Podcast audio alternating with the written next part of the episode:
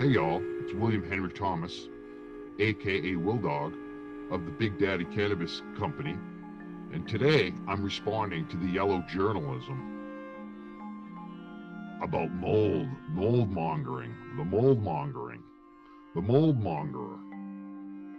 If you if you have a little mold in your 10,000 plant grow in Massachusetts, where it's very humid it's kind of expected. It's how you deal with it. Big Daddy Cannabis, we deal with it. After a thorough investigation, a virtual investigation by the Cannabis Control Commission, we've been 100% cleared.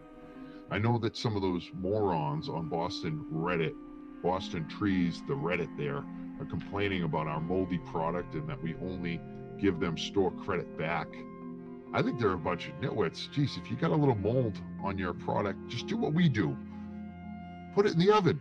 Put it in the oven for a few minutes. It'll be fine. It'll be fine. You don't return your moldy bread back to the uh, store that you bought it at. Give me a break. Bunch of yahoos. Mold mongers. That's all you are. You know, and, and, and you're worried about our employees might have COPD, might be coming down with some COPD. Come on. Mold doesn't give people COPD bunch of morons. Mold is good. If you got some mold in your in your grow, that means you're pushing out the plants, serving the patients.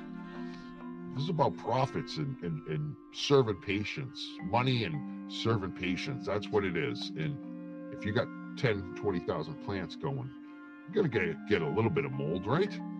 Just got to get rid of it. Just get rid of it. Put it in the oven.